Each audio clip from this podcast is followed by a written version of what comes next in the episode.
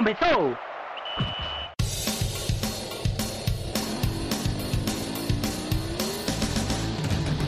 Mas qual é pouca, eu só tomo se 10k. Eu sou obrigado a falar que esse programa aqui tá uma porra. Fala muito!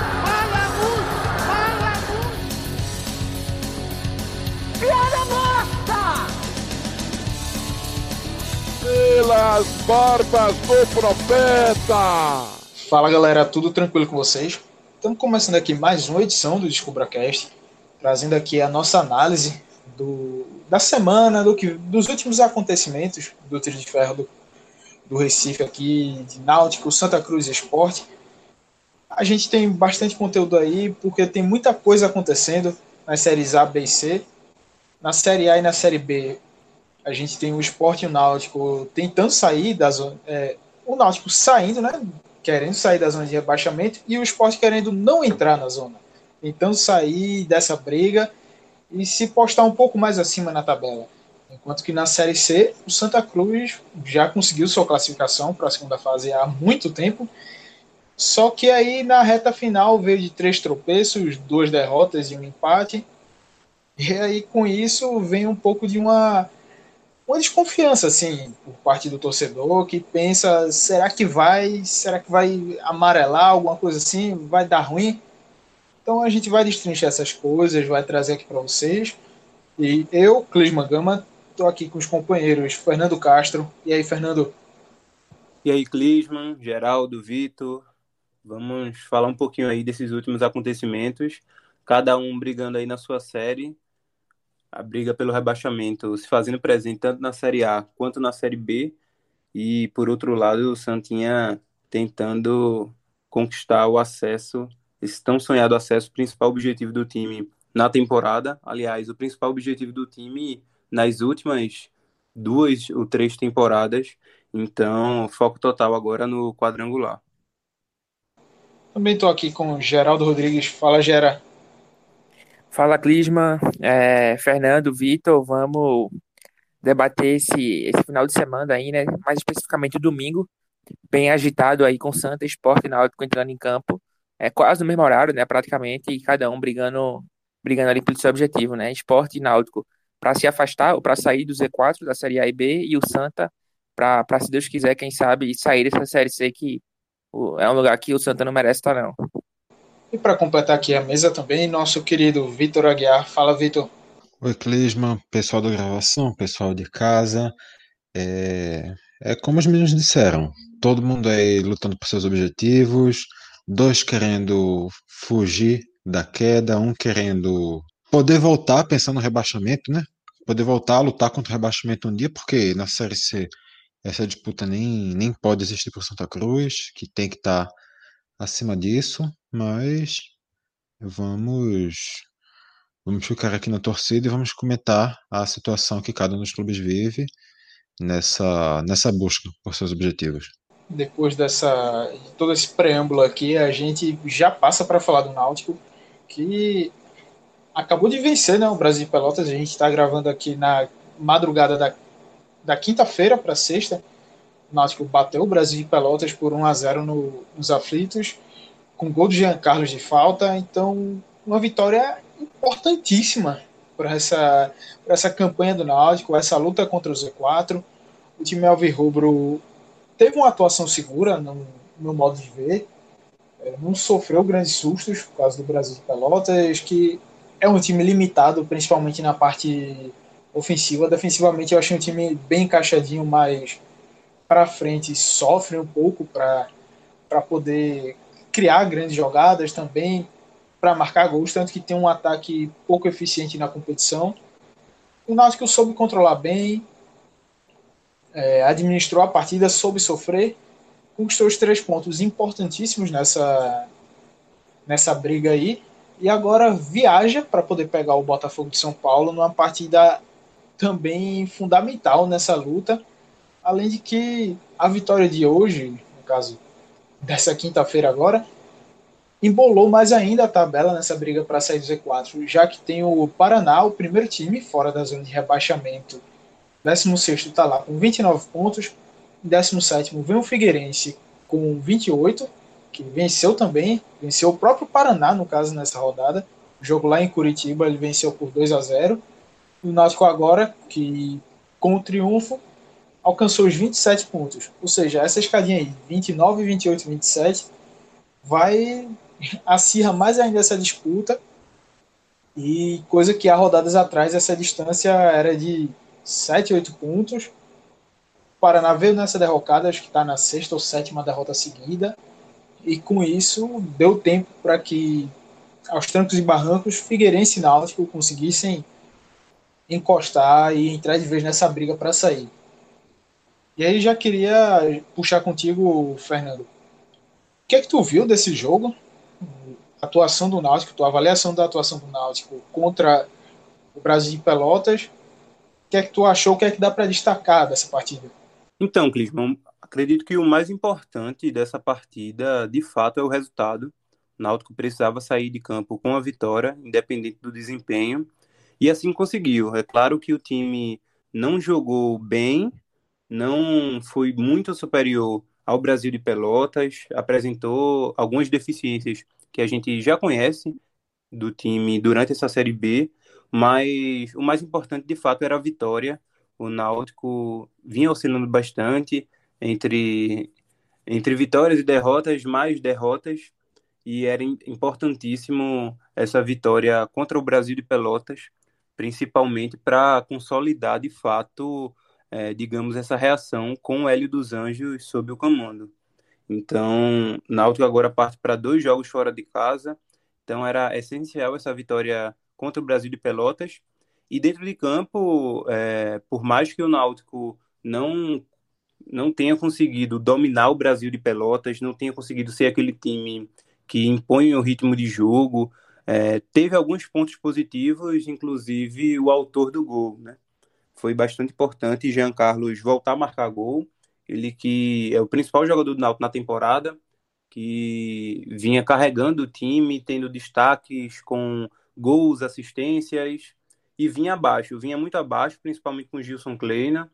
Melhorou nos últimos jogos, mas precisava de uma partida para consolidar essa, essa reação, essa mudança dele dentro de campo. E foi assim, não só pelo gol, ele chamou a responsabilidade nas vezes em que o Náutico conseguia atacar com mais propriedade, inclusive durante o segundo tempo, na, durante as finalizações dele, que é um dos pontos fortes, ele acertou uma bola perigosíssima na trave que poderia ser o segundo gol do Náutico e tranquilizar ainda mais a vitória. Essa bola bateu na trave e por pouco ainda não, não bateu na, na outra trave. Então, é, foi importante para ele voltar a marcar gol. A gente viu nos últimos jogos Chiesa sendo um dos principais destaques ofensivos e ele precisava ter um, um companheiro é, com a qualidade do Jean Carlos, com a capacidade de Jean Carlos para fazer o time jogar e, e, contra o Brasil de Pelotas ele conseguiu isso. Chiesa saiu de campo ainda no, no início do segundo tempo, machucado, não joga contra, contra o Botafogo, é um desfalque importante, mas o Náutico precisa, pelo menos, empatar contra o Botafogo. O Botafogo é um time que está atrás do Náutico na classificação, tem quatro pontos a menos, e o Náutico, para consolidar de fato essa, essa reação na Série B, é, não pode de jeito nenhum voltar a perder, porque pegando o recorte com o próprio Hélio dos Anjos sob o comando, ele estreou com derrota contra o CRB, empatou contra o Vitória, perdeu contra o Juventude, aí consegue a primeira vitória contra o Guarani em casa, volta a perder para o Figueirense na rodada passada e vence o Brasil de Pelotas. Então o time não, não pode ficar nessa de perde, ganha, perde, ganha, precisa pelo menos passar umas duas ou três rodadas sem perder, ao menos que, que também não consiga vencer, mas pelo menos conseguindo o empate, eu acho muito importante. E é um jogo importantíssimo para as pretensões do Náutico já pegando esse gancho agora dos próximos jogos, eu queria saber de tu, Geraldo. O Náutico vem agora, pega o Botafogo de São Paulo, que, querendo ou não, também vem esboçando a reação nos últimos jogos, também chegou até a vencer, venceu a Ponte Preta nessa rodada. É, também está tentando pontuar para sair daí, está com 23 pontos. E aí, nesse jogo, o Náutico vencendo, é o, o mesmo cenário de quando pegou o Figueirense pega um adversário direto, mesmo que fora de casa, mas conquistando a vitória, já coloca uma baita pá de terra em cima da, das pretensões do adversário, deixa o Botafogo lá estacionado, é, vai desmotivar também o time paulista, e com isso o Náutico alcançaria os 30 pontos. Vamos dizer que, mesmo que não saia da, do Z4 agora, mas ainda assim já é uma injeção de ânimo muito grande que essa sequência positiva, vamos dizer assim, é, dentro de conquistar, um, levantando o cenário aqui que vai vencer o Botafogo de São Paulo, é um cenário de três vitórias nas últimas quatro partidas. Isso já dá uma injeção de ânimo grande para depois pegar a Chapecoense, a líder, um jogo complicadíssimo, que vai ser na próxima quarta-feira, às 19h15, lá na Arena Condá, mas que, querendo ou não, é um jogo que, vamos dizer que perder está na conta, mas o time vai muito mais motivado para poder conseguir arrancar pelo menos um empate lá, ou quem sabe até uma vitória mesmo, né, Gera? Isso, Clisma. Eu só discordo um pouquinho de Fernando. É, ele fala que o Náutico tem que pontuar contra o Botafogo. Eu acho que tem, claro, que pontuar, mas que tem que buscar os três pontos. Eu acho que é um jogo para o Náutico vencer. É o Botafogo. É, por mais que o Botafogo tenha vencido nessa rodada, o, o, a Ponte Preta vinha de quatro jogos sem vencer. E é um time fragilizado, é um time, um concorrente direto, né? Não atua, tá brigando contra o rebaixamento. E você vencendo o Botafogo, você perde é, essa obrigação, digamos assim, de tirar ponto da, da, da Chapecoense, que é um jogo muito difícil. É, não é a Chapecoense é a líder da Série B, né? Então, eu acho que o Náutico tem que ir para vencer o Botafogo. Claro que não é para se atirar, claro que não é para ser um time vulnerável. Mas acho que tem que ir sim para vencer o Botafogo. É, é, um time acessível de você vencer. Ok, tá sem Chiesa, mas a volta de Giancarlo jogando bem hoje, acertando a trave, fazendo um gol, sendo decisivo, é um fator importante e que ele pode botar, chamar responsabilidade, é, como ele já fez ao longo do quase todo ano, né? E, na, e quando o Chiesa não estava tão bem como está na fase atual. Então, eu acho que tem tudo, tem tudo para tudo não, né? Mas tem boas condições sim de vencer o Botafogo. É, tá em alta, tá vem aí com duas vitórias nos últimos três jogos. É, você percebe que a moral do time é outra hoje em dia. É, não que viva uma grande fase ou que esteja no ápice da confiança, mas Hélio dos Anjos conseguiu de fato mexer ali no brilho, na motivação é, dos jogadores e, e, eu acho que o Náutico pode sim é, é vencer o Botafogo. É, e, e, sobre o jogo de hoje, eu acho que, é, só para dar uma rabiscada, é, eu tô com o Fernando. Eu acho que na fase atual do Náutico, o Náutico não trouxe L dos Anjos, nem tá jogando a Série B para jogar bem, mas tá jogando a Série B para ser competitivo e vencer. É, o Náutico hoje fez isso, saiu na frente, segurou o placar, não cometeu os erros que vinha cometendo recentemente, é, de vacilar no final, de tomar gol no fim, de não conseguir segurar a bola, de sofrer gol de bola aérea. Então, eu acho que hoje, é, nessa reta final de Série B, fugindo contra o rebaixamento, o mais importante para o Náutico é vencer, é somar três pontos, é não cometer erros, é não ser vazado. E aí eu acho que é, vem conseguindo aí com o Hélio é, equilibrar isso, equacionar. Claro que perdeu para o Figueirense foi um confronto direto, mas ali eu classifico muito mais como um jogo atípico. É, o gramado, o campo encharcado, o cara fez um gol no meio de campo, pelo amor de Deus. É, tentar aquilo ali dez vezes, acho que ele não consegue. Então, enfim, é, eu acho que foi um ponto fora da curva por todo esse, esse cenário, mas eu acho que o Náutico vem sim numa, crescente, é um time mais maduro em campo, é um time com um fator psicológico um pouco mais equilibrado e, na minha concepção, tem condições e, e deve tentar a vitória contra o Botafogo neste domingo. E aí, pegando também, a partir desse ponto, Vitor, a gente pega essa sequência de dois jogos, analisando já o, a questão dessa briga para sair do Z4 entre o Náutico e o Figueirense, incluindo ali o Paraná também, que está nesse, nesse bolo. Nessas duas próximas partidas, que o Náutico vai fazer dois jogos fora de casa, um bastante acessível contra o Botafogo de São Paulo, acessível, mas não fácil, e um complicadíssimo contra a Chapecoense, onde pontuar vai ser lucro. A gente vê também que o Figueirense mesmo também não vai ter jogos fáceis. Vai pegar o Cuiabá em casa, mas querendo ou não, o Cuiabá está na quarta colocação, brigando lá em cima pelo G4. E na rodada seguinte vai receber o América Mineiro. América também lá em cima, segundo colocado, mesmo sendo dois jogos em casa, são com dois times que estão lá em cima. Então vai ser muito. Vai ser pancada pro Figueirense. E o Paraná, meu Deus, vai pegar o América Mineiro lá na Arena Independência, logo no sábado agora, dia, dia 12.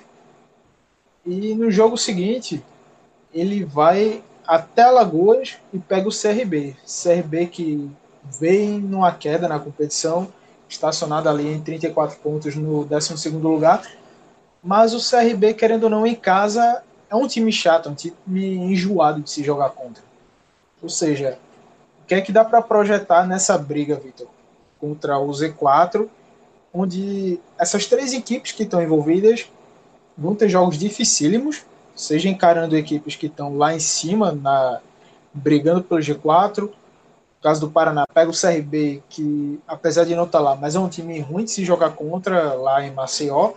E o Náutico que tem o um jogo mais acessível desse recorte, pegando o Botafogo de São Paulo, que está no Z4, mas ainda assim fora de casa. É, então, Clisman, eu estava só esperando a palavra chegar aqui para mim, porque eu ia falar exatamente o que Geraldo falou. Eu acho que a vitória contra o Botafogo é uma é quase que uma obrigação para o Náutico. Óbvio que é um jogo fora de casa, não estou dizendo que, como o Geraldo bem apontou, que o Náutico tem que buscar uma vitória a qualquer custo e arriscar de sair com uma derrota, não estou dizendo isso. Mas o time do Náutico vai enfrentar um adversário que tem um momento muito frágil da competição, um adversário que está mostrando fragilidade, na verdade, desde que a Série B começou, e vai ter isso antes de enfrentar uma pedreira. O Náutico tem uma sequência de jogos muito bons. É o Guarani, é o Figueirense, o, o Brasil de Pelotas e o, o Botafogo. O Náutico sair com apenas duas derrotas disso, na importância que o Náutico tem dessa luta, depois de enfrentar quatro adversários diretos lá da parte de baixo, eu acho que é um aproveitamento abaixo do que o Náutico realmente precisa, nem do que ele deveria ter ou poderia ter, mas realmente da necessidade dele pensando no campeonato. Ainda mais quando se lembra que o jogo seguinte já é um jogo contra a Chape, como tu já bem falou. Se você pegar, se você comparar esses quatro confrontos, que tu, esses quatro os, os, próximos adversários dessas três equipes, não sei onde eu terei o número 4 aqui, os próximos adversários de Figueirense, Náutico e Paraná, você vê que o Náutico tem de longe o melhor cenário. O Náutico tem tudo para daqui a duas rodadas tá fora zona de rebaixamento. O Paraná é um time que ele vem em uma queda muito grande. O Paraná, como acho que inclusive já foi comentado aqui no programa, começou muito bem, teve uma largada muito boa, mas o Paraná está em queda, tá em queda livre. Já são sete derrotas seguidas, são nove jogos sem conseguir uma vitória, e a última vitória que conseguiu foi sobre o Oeste, que é o saco de pancadas. Ganhar do, do Oeste a gente não sabe nem se é para contar nessa lista.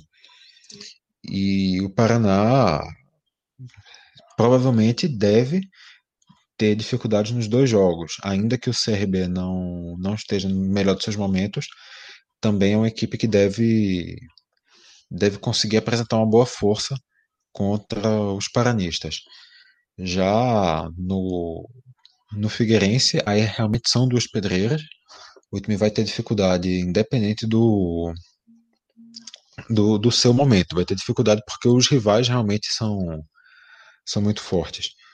E para o Náutico, essa possibilidade de sair com os três pontos do Botafogo, de com isso conseguir se impulsionar para fora da zona, eu acho que é uma oportunidade que não se pode não se pode desperdiçar. É um jogo muito importante nessa briga contra o rebaixamento, até porque também, se o Náutico tropeçar, se o Náutico sair com a derrota, o próprio Botafogo já vai encostando no Náutico, já vai ser mais um adversário que o Náutico vai deixar vivo. O Náutico tem 27, e se o Botafogo ganhar o jogo, o Botafogo já vai para 26. O Náutico simplesmente reaviva um, um rival, coloca o, o Botafogo de volta na briga, o que seria, no caso, um problema em dobro mas eu, eu vejo o trabalho dele dos Anjos começando a dar resultados. Acho que ainda tem muito a, a, se melhorar, acho que tem que se levar sempre em consideração que essas duas vitórias conseguidas são vitórias contra times que estão mal, são vitórias contra times que estão lá embaixo e são cenários, são esse, apenas nesses cenários que o Náutico está conseguindo vitórias, seja com o Dalpozo, seja com o Kleina, seja com o Hélio. Claro que o Hélio ainda vai ter tempo para conseguir mudar isso, mas esse, essa ressalva tem que ser feita. Os bons resultados estão começando a vir, mas ainda não se pode não se pode achar que isso é uma solução de problemas no Náutico, que isso é o time resolvendo as lacunas que tem e que isso é porque o Náutico agora vai conseguir fugir do rebaixamento por isso. É um início, é um passo que está sendo dado, mas ainda não é nada definitivo e os próximos jogos, quando o Náutico voltar a enfrentar as equipes grandes, se realmente conseguir brigar por pontos com os times lá de cima e, claro, conseguir também um bom resultado contra o Botafogo, como já disse, considero um resultado fundamental. Aí eu acho que sim, o trabalho de Hélio a gente já vai come poder começar a ver com uma consistência maior. Essa possibilidade, Clisman, de colocar um rival de novo na briga, que Vitor acabou citando, eu acho que é, é o pior dos cenários para o Náutico, por isso que, que eu citei que para o próximo jogo contra o Botafogo, nem de longe o Náutico pode sonhar em, em perder. Eu acho que esse é, por isso que eu vejo como principal objetivo para a próxima partida. É claro que o Náutico tem condições sim de vencer. É claro que o ideal seria conquistar a vitória, mas assim, eu acho que não pode nem sonhar em perder como aconteceu com o Figueirense. Apesar de todo o cenário da partida, do campo encharcado, das condições é, quase inexistentes de jogo, o Figueirense estava tá, a oito partidas sem vencer. E querendo ou não, o Náutico colocou de volta na briga um, equipe, um adversário direto. Então, depois da, da, vitória contra o Náutico, o Figueirense já venceu o Paraná. Então, já são duas vitórias seguidas é, um, em um time que, que não vencia há oito jogos. Então, para mim, esse cenário é o que não pode acontecer contra o Botafogo da, Paraí da de São Paulo. Então, e já pensando no, no, próximo, no jogo seguinte contra a Chapecoense fora de casa, que basicamente torcedores, imprensa, acredito próprio Náutico, é claro que, que vai não vai entrar pensando assim, mas é, é um jogo que a gente não conta com, com sequer o um empate. Então, o próximo jogo, eu acredito que, que o Náutico não pode nem sonhar em perder. É claro que, que se conseguir a vitória, como, como o Vitor falou, tem chances claras de até de sair da zona de rebaixamento já na próxima rodada, pela dificuldade dos jogos do Paraná e também do Figueirense. Mas essa oscilação entre, entre vitória e, e derrota que o Náutico teve até no recorte pequeno de jogos com o Hélio dos Anjos, eu acredito que não pode ser, ser vista já na, na próxima rodada. E a gente fecha aqui esse bloco do Náutico. Já passa agora para falar do Santa Cruz na Série C, que o Santa avançou de fase tranquilamente. Foi o, a melhor campanha disparado dessa edição da Série C. Só que nos últimos três jogos vieram três tropeços, duas derrotas e um empate que acabaram deixando a torcida ressabiada. Veio aquela pulga atrás da orelha, além de ter todo aquele bastidor político também envolvido, no qual até o próprio técnico Marcelo Martelotti diz que isso não está afetando dentro de campo.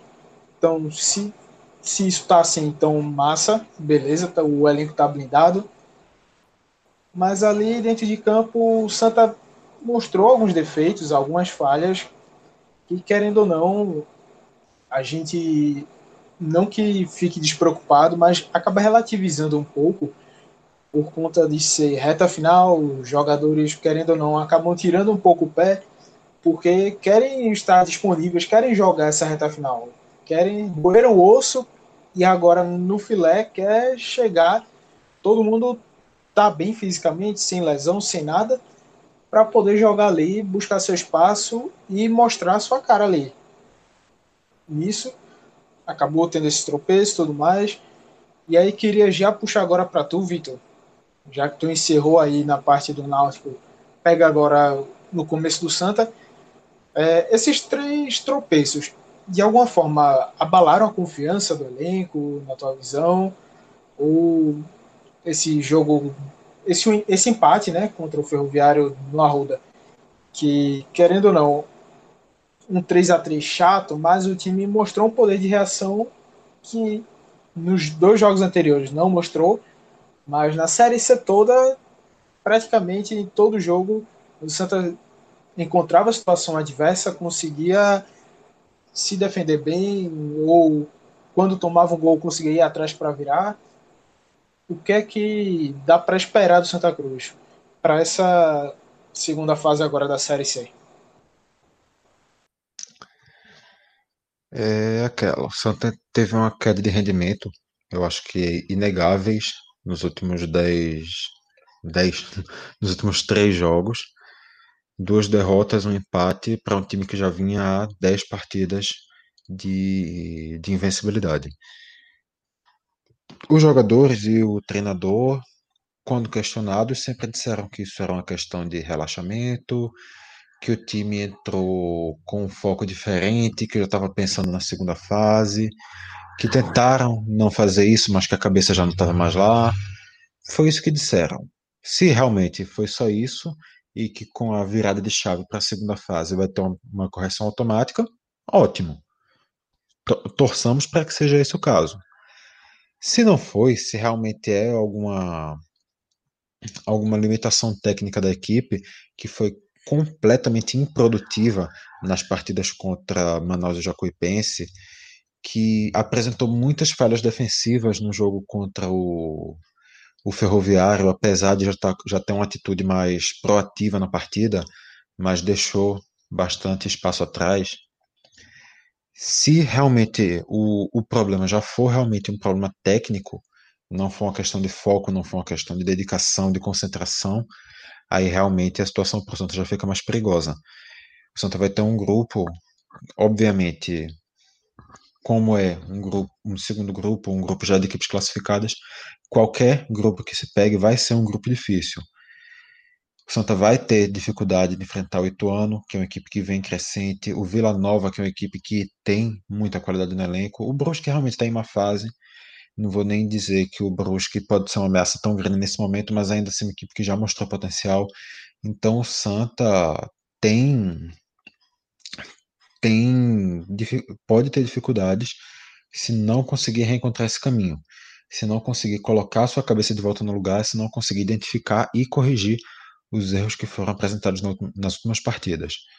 Eu acho que o jogo do Ferroviário, apesar de ser um jogo no qual o Santa falhou, ele já traz sinais de melhoras, ele já traz uma esperança de que o negócio pode até estar tá um pouco ruim, mas não está tão ruim assim.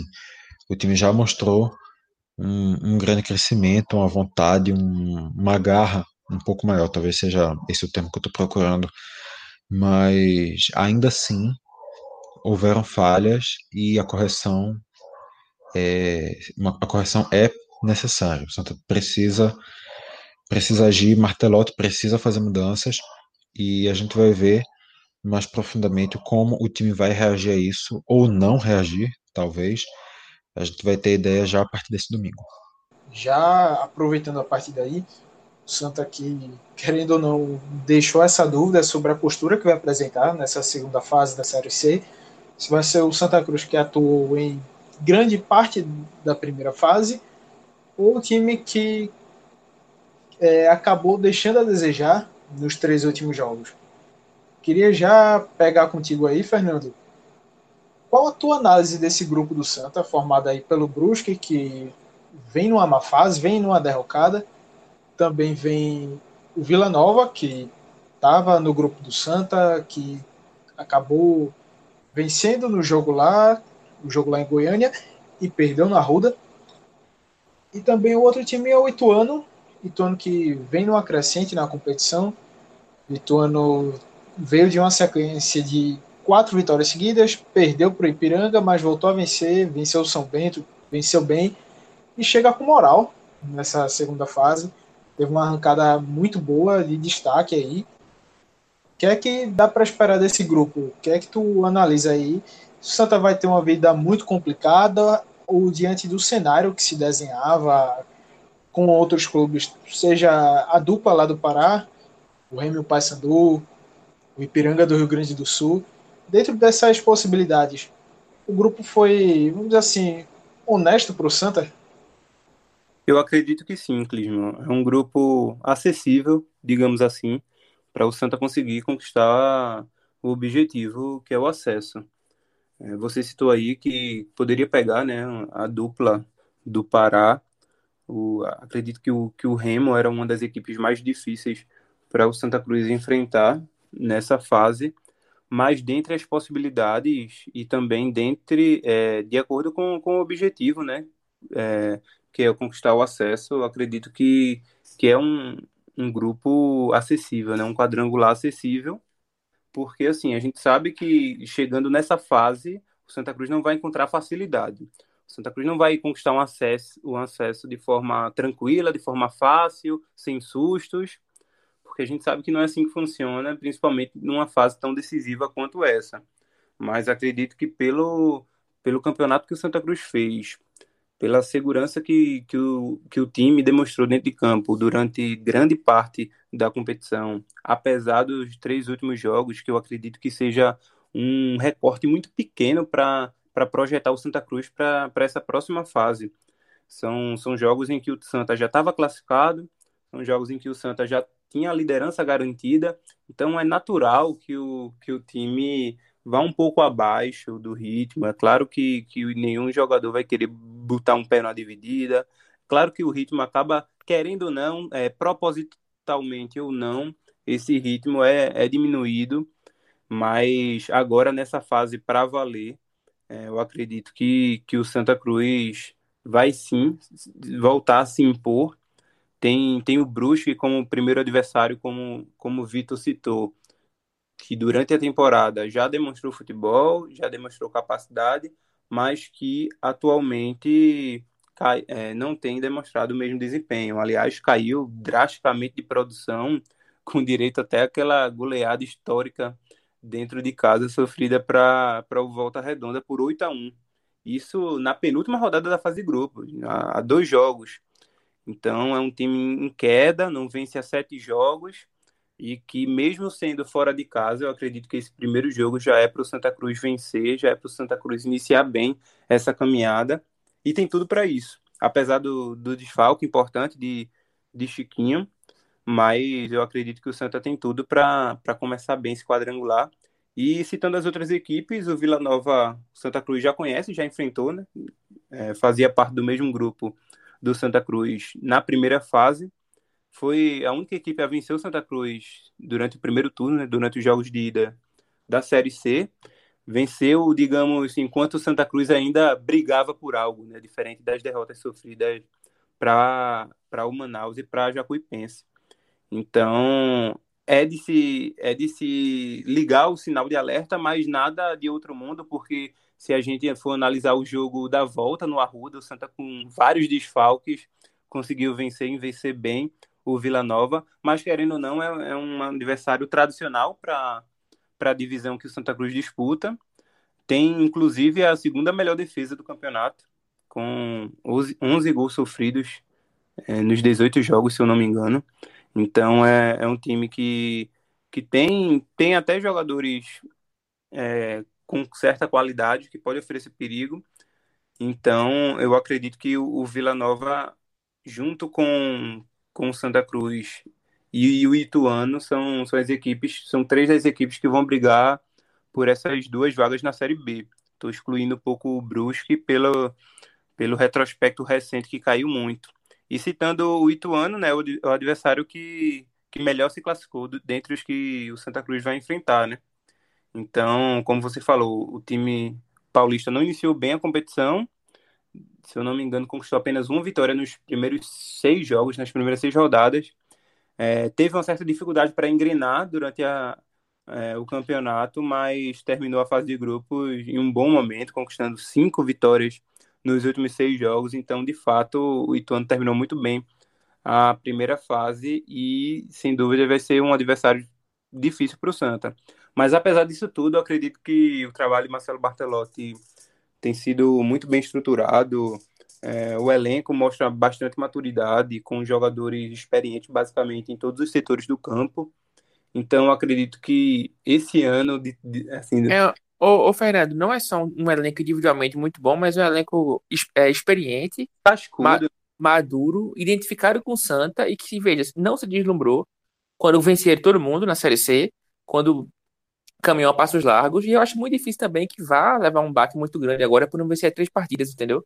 Eu acho pois que essas é. três partidas aí não abalam, não, sinceramente, assim, o Santa pro quadrangular, acho que é um, é um, time muito, muito equilibrado. Pois é, Geraldo, assim, como, como eu falei, são, é um recorte muito pequeno, né, são três jogos com a equipe já classificada, com a equipe com a liderança já garantida, então eu acredito de fato assim que não não vai abalar o elenco, até pela, pela experiência que esse elenco tem, até por, pelo que passou na temporada, né? Pelo bom é, primeiro semestre que fez, é, apesar do, do vice-campeonato pernambucano para o Salgueiro, fez um bom pernambucano, uma boa Copa do Nordeste. É, enfim, eu acredito que esse elenco já foi testado anteriormente e tem tudo aí para para conquistar o acesso. Isso não significa que, que vai ser fácil, né? A gente não está esperando isso, mas acredito que, que tem tudo sim para o Santa conseguir confirmar esse, digamos, favoritismo, essa é, é, que o elenco merecidamente te conquistou ao longo do campeonato. Né? Geraldo, já que tu acabou já falando aí alguma parte, queria puxar de tu tua avaliação, o que é que dá para projetar do Santa Cruz nesse jogo contra o Brusque, é, já que já foi falado que dá para se esperar uma postura diferente, porque agora é para valer mesmo, jogadores agora vão voltar, tentar, né, voltar a ter aquela postura de chegar mordendo, brigando. Tem essa questão do elenco cascudo que Fernando e tu ressaltaram. E aí tem o Brusque que sofreu uma queda brusca. Perdão aí o trocadilho, porque não foi nem. Eu juro que não foi intencional. Foi. Olha, saiu, pode, enfim. Pode não ter sido desculpa. intencional. Pode não ter sido intencional, mas que foi desnecessária, foi. O subconsciente agiu nessa. Peço perdão, amigos. Perdão também a quem está ouvindo. Mas com essa queda de rendimento aí absurda que o Brusque teve, foi só 5 pontos dos 27 possíveis na, no retorno da primeira fase. É, qual a avaliação que tu faz? Como é que chega esse Brusque aí para encarar o Santa, Geraldo? Tua avaliação, como é que tá? Klinsmann, é, sinceramente, eu acho que o, o Brusque é uma incógnita. É, não consigo fazer uma, uma, análise tão precisa assim do time, porque na primeira fase conquistou 22 de 29 pontos, o que é absurdo. No primeiro turno da primeira fase conquistou 22 de 29 pontos, na verdade, o que é um absurdo, né? Melhor até que o Santa, melhor do que a primeira, o primeiro turno do Santa na primeira fase. Mas no segundo, como a gente já, já viu e todo mundo sabe, né, conquistou só 7 dos, dos 27. Então é uma queda muito grande.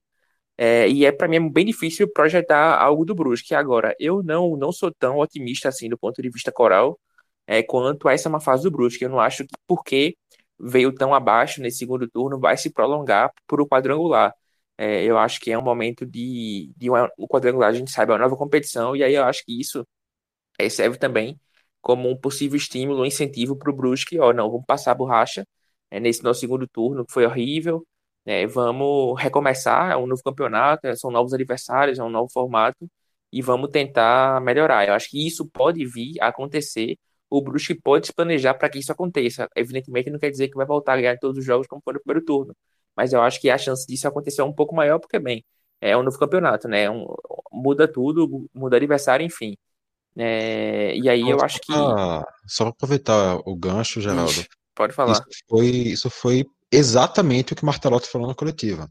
Ele Foi? disse isso. O campeonato reinicia, é um novo campeonato. Assim como eu estou falando que é um novo campeonato para o Santa, que vai começar do zero, é um novo campeonato para o Brusque, e o que eles fizeram de ruim, a fase ruim, acabou, e agora eles vão ter um novo início, e ele já espera que o Brusque esteja de novo no, no melhor nível. Ele falou uma coisa mais ou menos para essa ideia mesmo. Pronto. É, eu não sei se é, o Brusque vai estar nesse melhor nível, como o Martelotti projetou, mas eu acho que eles podem se planejar para isso, né? Se vão conseguir executar, é, se o time vai ter o encaixe de novo, né? A gente não sabe, evidentemente, mas eu acho que não vai ser, na minha visão, não vai ser o, esse time do segundo turno. Eu acho que não vai ser um, um Brusque que teve um aproveitamento tão baixo, acho que 17%, 18% dos, dos pontos, né? Eu acho que o, o Brusque não vai repetir essa, essa, esse desempenho no quadrangular. É, é, sobre o time, o, o Brusque não tem. O, o Brusque tinha dois destaques já no começo do ano. Eu lembro que eu fiz essa matéria até para projetando o jogo contra o esporte na Copa do Brasil, os dois atacantes, né? O, o meio atacante, na verdade, o, o Thiago Alagoano e o atacante Edu. É, são os dois principais jogadores do Brusque na temporada, os caras com maior poder de decisão. O, o Edu tá machucado, então é, sabe que não joga e é um, não vem jogando, na verdade.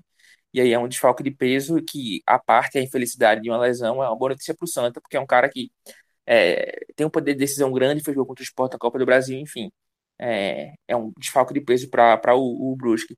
E em relação ao Santa, eu, eu, espero um time muito mais atento, evidentemente, do que foi nesses últimos jogos. É, acho que não vai repetir os erros que cometeu com o Célio Santos contra o Ferroviário, com o Michael Cleito contra o, a Jacuí, o Jacuipense, na verdade.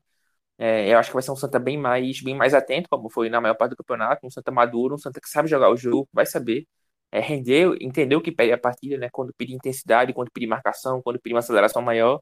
E eu tô bem curioso para ver Paulinho, porque eu acho que ele, desde o início de setembro, não vem tão bem, né? É, teve lesão, teve Covid, não conseguiu engrenar. E aí eu quero muito ver como é que ele joga, porque eu já gostei bastante dele no primeiro tempo contra o Ferroviário. Não é o Paulinho que a gente viu ao longo do ano, mas eu achei um Paulinho bem participativo, dando dinâmica, tabelando, ditando ritmo, fazendo inversões de jogo. E aí eu acho que é, ele crescendo, ele conseguindo repetir o que ele já jogou no ano, tem tudo para ser um, uma grande notícia para o Santa no quadrangular. Agora a gente fecha aqui o Santa Cruz. O Santa a gente passa agora para o esporte. Esporte que na Série A vem numa derrocada. A situação rubro-negra está muito complicada.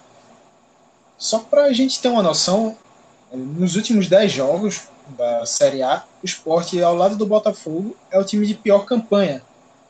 Um aproveitamento só de 16%, 16,6% na verdade, com 5 pontos conquistados e 30 possíveis.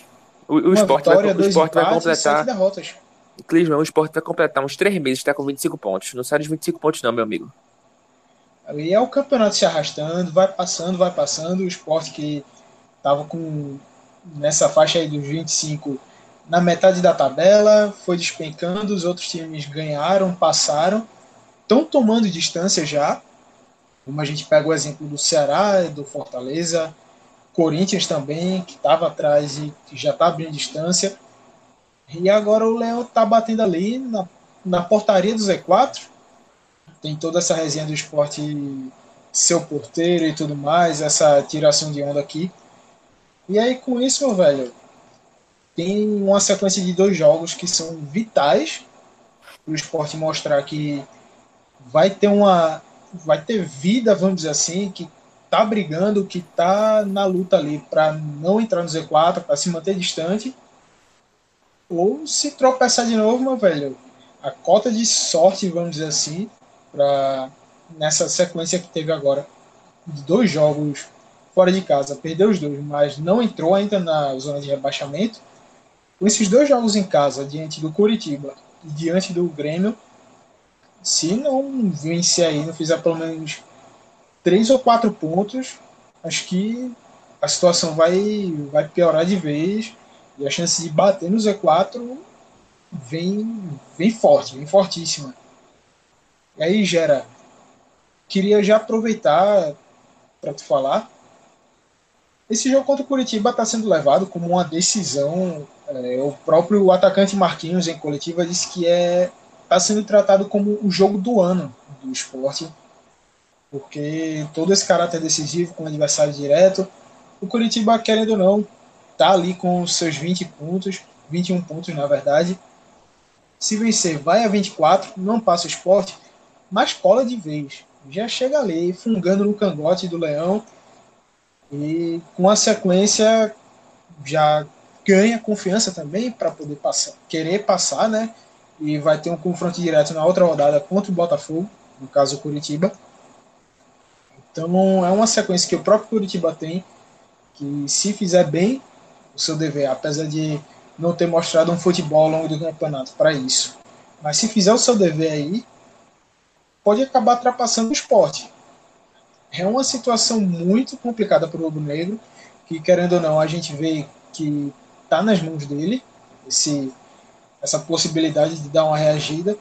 Mas se vacilar, meu velho, a bomba vai vir, já tá chiando e vai explodir no colo. É por aí, Gera. É, sem dúvida, Clisman, é, o esporte são quatro derrotas seguidas e não, não vai ter sempre a sorte do, acredito eu, do Vasco tropeçar, né? Que o que tem, tem sobrevivido, o que tem feito o esporte sobreviver fora do Z4, na verdade, é o Vasco que não anda, né? É, a última vitória do Vasco tem, salvo engano, uma vitória em 14 jogos ou em 13 jogos na Série A. É justamente contra o esporte. Então, enfim, é, esse, o Sport conseguiu a proeza de, de perder para o Vasco, que não ganha de ninguém. É, vamos lá, sobre Marquinhos, ele falou que esse jogo do, do esporte é o jogo do ano. Eu não concordo tanto, eu acho que é um jogo, claro, extremamente importante, mas a impressão que dá é que, que de você dizer que é o jogo do ano é que se você vencer, é, você abre uma margem boa para zona de rebaixamento, você escapa. Eu acho que não é por aí. Eu acho que mesmo que o esporte vença o Coritiba, é, vai ser um jogo muito na marra, vai ser aquele 1 a 0 como o esporte se acostuma a fazer dentro de casa, é, e, e, vai estar longe de ter garantido o, o, a permanência, né? Como, entre aspas, Marquinhos pode sugerir, dizendo que é o jogo do ano, dizendo que é uma decisão. De fato, é um jogo muito importante. É, o esporte precisa urgentemente reagir, tem que, tem que pontuar, não só pontuar, mas ganhar, ainda mais contra o Coritiba, porque a lógica que a gente fez para o Náutico, do Náutico é, tropeçar para o Botafogo ou perder para o Botafogo traz um rival para a briga, né? Então, o mesmo serve para o esporte. É, perder do, do Coritiba traz o, o Coritiba para a briga, dá uma gestão de ânimo, enfim.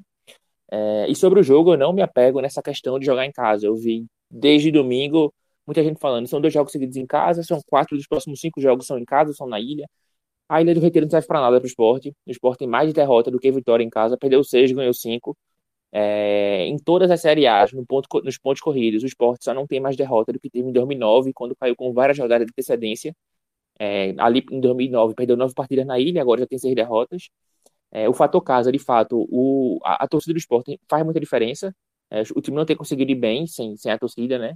E também tem um, um detalhe aí que o esporte é, tem tentado muito ir para cima dos adversários quando joga em casa, o que é um absurdo. O esporte não deve ir para cima de ninguém. O esporte foi para cima do Vasco, é um concorrente direto que não, vem, que não vencia na ocasião nove partidas. Perdeu, não jogou bem, é, foi facilmente batido. O Cano fez dois gols sem muita dificuldade, enfim. O esporte foi para cima, foi vulnerável, perdeu. Pegou o Atlético Goianiense, mesma coisa, foi para cima, conseguiu tomar um contra-ataque um contra-ataque, uma falta frontal, uma falta ofensiva. É, perdeu de novo. Eu quero ver se o Sport vai para cima do Curitiba de novo, porque se o Sport for para cima do Curitiba, dificilmente o roteiro não vai ser diferente. Então eu acho que o Sport também, por mais que precise vencer, não deve se desesperar. Jair Ventura não deve escalar o time com Marquinhos, Dalberto, Thiago Neves, Gomes, não. Eu mantenho o time ou com três zagueiros ou com três volantes, trazendo Betinho para o time titular. É, como jogou por muito tempo, Ronaldo, Mar... É, Ronaldo, Betinho e Marcão.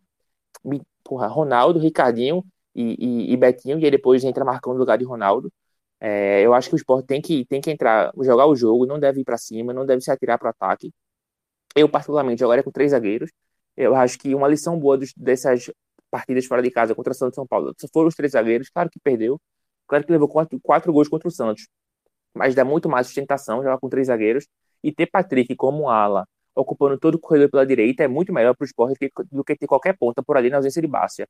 Marquinhos não foi, Marquinhos não, Maxwell não foi consistente, Lucas Venuto não foi consistente e Bruninho não foi consistente. Gomes jogando aberto não rendeu tão bem assim, então eu sendo Jair Ventura dava todo o corredor, toda a ala para Patrick explorar sem ter que se preocupar tanto com a marcação. É, como foi contra o Santos, ele até deu uma assistência. Então, o esporte é um jogo importante para mim, né? Não é o jogo do ano, mas é um jogo importante. É um jogo que o esporte não pode se atirar por jogar em casa ou por precisar vencer, tem que jogar o jogo. Se o esporte precisa vencer, imagine o Coritiba, que está quatro pontos atrás dele. Então, minha projeção é essa, é um jogo que o esporte tem que, tem que voltar a, a ser consistente, não ser atirado, mas ser consistente, tem que parar de levar gol, aí tem que, na minha visão, ser inteligente para vencer, não pode ir com tudo para cima não, porque se for para cima vai ser uma armadilha, porque esse time do esporte já mostrou que com a bola, quando precisa ser criativo, quando precisa furar uma, uma defesa, uma barreira, se torna presa fácil para os adversários contra-atacarem e vencerem o jogo, especialmente se for na ilha, que o time não consegue fazer a diferença. E aí, pegando esse cenário dos dois jogos, Vitor, como é que tu vê a chance do esporte realmente ter essa recuperação? É, como é que tu avalia esse cenário para o esporte dos jogos contra o Curitiba, também contra o Grêmio? E o que é que dá para esperar? Se realmente, dentro desse cenário aí que Geraldo está falando do esporte, jogar realmente um pouco mais retrancado, porque é a maneira que ele consegue ser mais competitivo, ou realmente se a necessidade aí do, do resultado vai acabar atrapalhando essa maneira do time jogar, se vai, vai o esporte vai querer se lançar mais e aí com isso vai expor sua pior face, vamos dizer assim, porque ofensivamente o time do esporte está muito abaixo do nível da Série A. Então, como é que está a tua avaliação para esse cenário dos dois jogos? O que é que se desenha aí? Eu só não entendi, Clisman, porque tu falou isso num cenário de suposição. Eu acho que essa necessidade de ganhar já está fazendo o esporte cair no seu pior cenário como se fosse o, o caminho ideal, que claramente não é.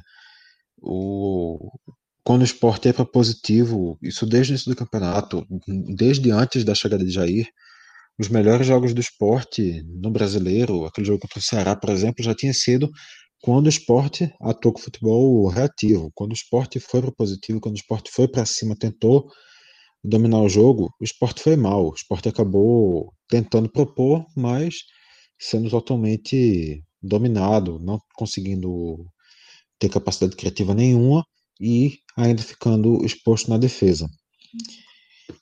Quando Jair Ventura chegou, isso não mudou, mas o esporte passou a adotar um estilo de jogo que evitava que isso acontecesse um estilo de jogo mais fechado, um estilo de jogo um jogo mais cadenciado. E isso foi uma esporte, a gente viu os resultados que o esporte teve lá, todo mundo sabia que aquilo não era o, o nível que o esporte que era esperado que o esporte jogasse no campeonato, que o esporte estava rendendo acima, mas também naquela chegada de Jair, ele fez, não lembro aqui exatamente, mas acho que foram quatro dos cinco primeiros jogos, quatro foram em casa, ou dos quatro primeiros, três foram em casa, alguma coisa por essa linha. E. Em casa não, perdão, fora de casa. E com isso, todos esses jogos ele conseguiu aplicar um, um compromisso defensivo maior. Mas, quando ele começou a ter uma sequência maior de partidas em casa, ele chegou com essa ideia de propor mais nas partidas em casa e e ser mais reativo nos jogos fora, eu acho que isso já é uma coisa que vem dando errado desde o início. Eu, vejo isso já quase como uma teimosia do, do Jair, porque não, não existe motivo para o esporte, quando está jogando em casa, ser positivo. Eu acho que é exatamente isso que o Geraldo falou. A Ilha do Retiro não está servindo de nada para o esporte. O esporte simplesmente está jogando no estádio que pertence a ele, mas não tem a torcida empurrando, não tem nenhuma vantagem de ter um gramado maior ou menor, porque isso já não existe há muito tempo. Não tem uma grama diferenciada, porque atualmente já é tudo padronizado. Então, na prática, não existe uma diferença palpável do esporte jogar na ilha ou fora. Não existe um motivo claro para o esporte tentar fazer um jogo mais dominante quando está em casa e ainda assim o esporte vai lá e tenta.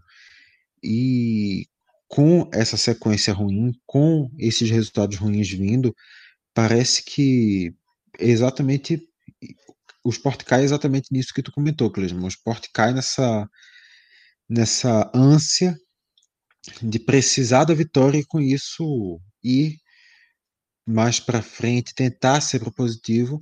E quando o esporte vira propositivo, o esporte para de funcionar, o esporte não joga.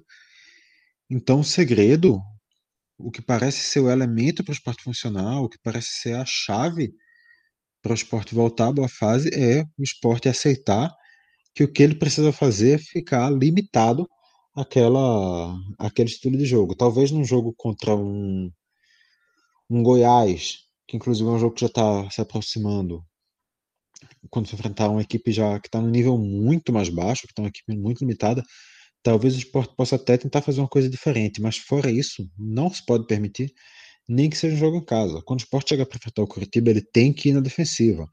Quando o esporte chegar para enfrentar o, o Grêmio, ele tem que ir na defensiva. E se não funcionar, mesmo com a estratégia que já deu certo com o Jair, mesmo que o Jair tente uma mudança e não consiga, isso pode ser duro, porque ele parece ser a única esperança para o esporte, ele parece ser a única pessoa que conseguiu fazer esse time funcionar, mas talvez seja a hora do esporte pensar no plano B, no plano C, melhor dizendo, se o esporte não conseguir apresentar a reação dentro dessas próximas partidas já. Não estou dizendo que já seja para ele ser demitido, mas que talvez já seja a hora de começar a se pensar nisso.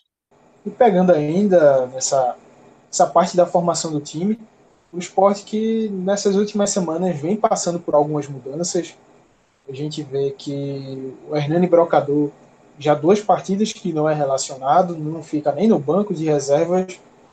A gente teve também a lesão do Leandro Bárcia, lesionou o ligamento do joelho, não joga mais pela Série A. Nisso, a responsabilidade que o Uruguai venha chamando fica agora para Marquinhos, que deve assumir esse posto.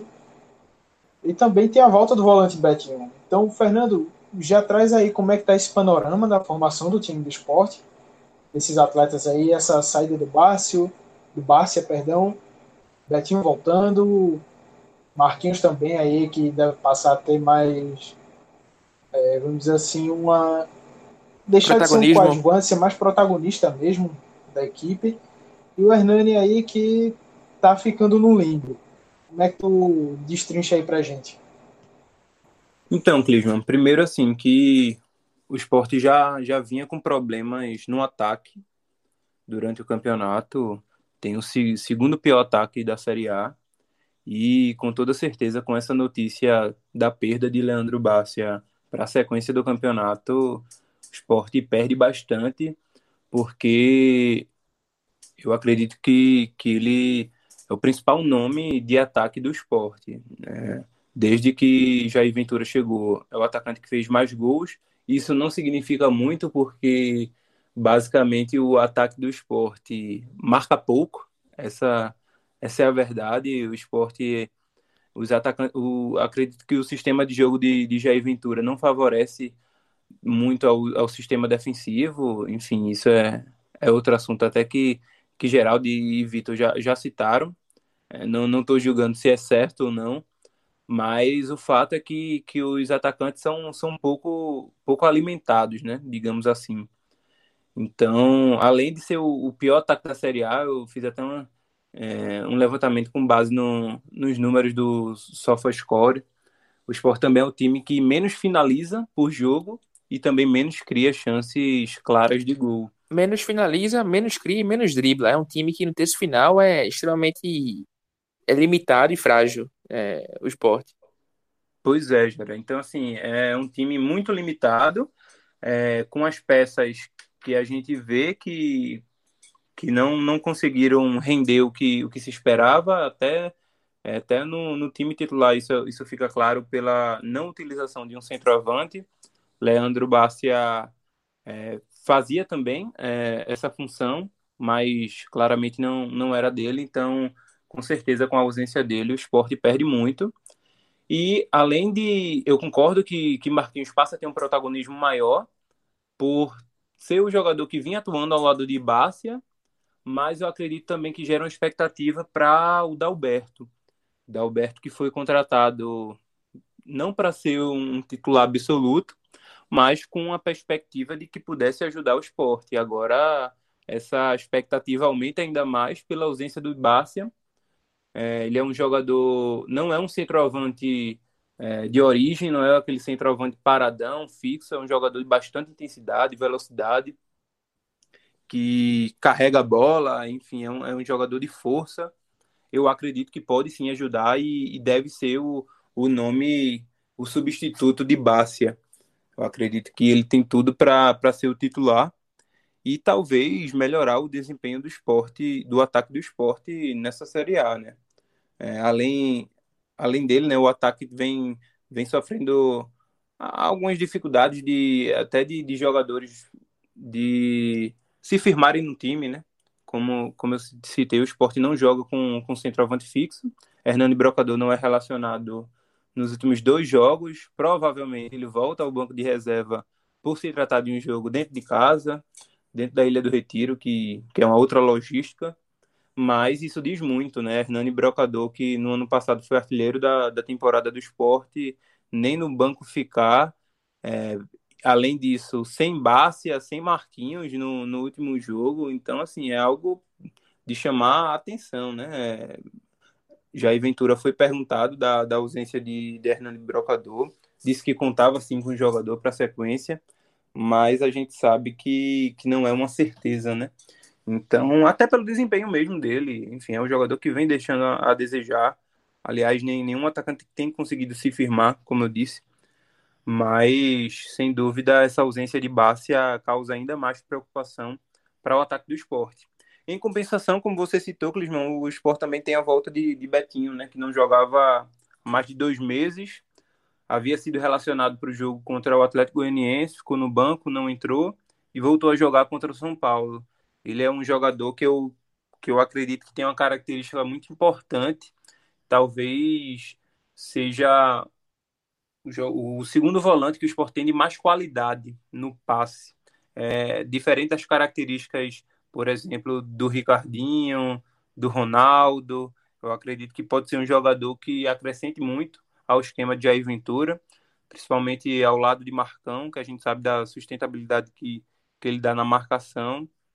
Talvez também ao lado de Ricardinho, né? Geraldo citou é, essa questão da, da, possibilidade do esporte voltar ao esquema com três volantes. É, jogou assim contra o São Paulo, talvez foi demais, três volantes, três zagueiros, mas acredito que um, um desses, desses, dois, desses dois setores merece sim ter mais um jogador de proteção para dar essa sustentabilidade maior ao esporte. Então, além disso, Thiago Neves voltou a jogar no último jogo, entrou durante o segundo tempo, é uma alternativa, junto com o Jonathan Gomes. Então, eu acredito que, apesar da perda de, de Bárcia, Jair Ventura ganha novas opções para escalar o time, quem sabe voltar a pontuar, voltar a vencer, que é tão necessário para o esporte se afastar dessa zona do rebaixamento. Senhores, acho que a gente finaliza aqui o programa. É, queria agradecer aqui a presença de vocês mais uma vez. A gente aqui madrugada dentro gravando o programa.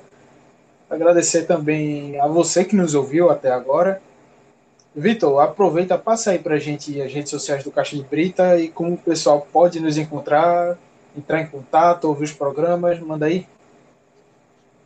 Então, Clisma, para escutar os podcasts que a gente produz, a gente está até num ritmo um pouco lento, mas a gente está sempre produzindo alguma coisa. Para escutar, tem a gente está no Spotify, a gente está no Deezer, a gente está no, no iTunes, que nem tem mais iTunes, mas a gente está na plataforma da Apple, seja lá qual o nome, seja Apple Podcasts. Apple Podcasts, isso. A gente está no Google, a gente está na plataforma de podcast que você preferir. Se, é, se você procurar aí e a gente não tiver nela, avisa pra gente que a gente se inscreve nessa plataforma aí também. Mas é só procurar Caixa de Brita que você encontra o programa. Você também pode escutar a gente. Escutar não, escutar é só isso mesmo. Você também pode acompanhar a gente pelo Twitter, você pode acompanhar a gente pelo Facebook, você pode acompanhar a gente pelo Instagram só procurar a caixa de brita também encontra fácil. É uma logo branquinha com a caixa preta, meio decalcada em cima.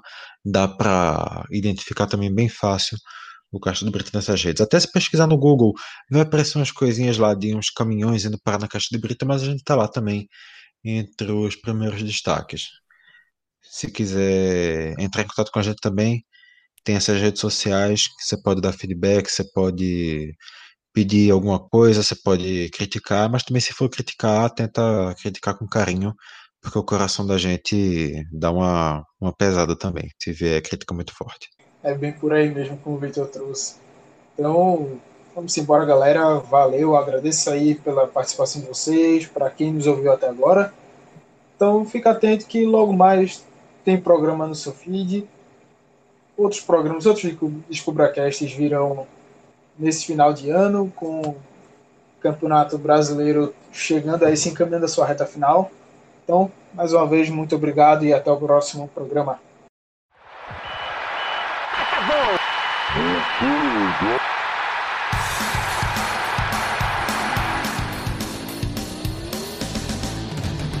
Mas qual é só 10k.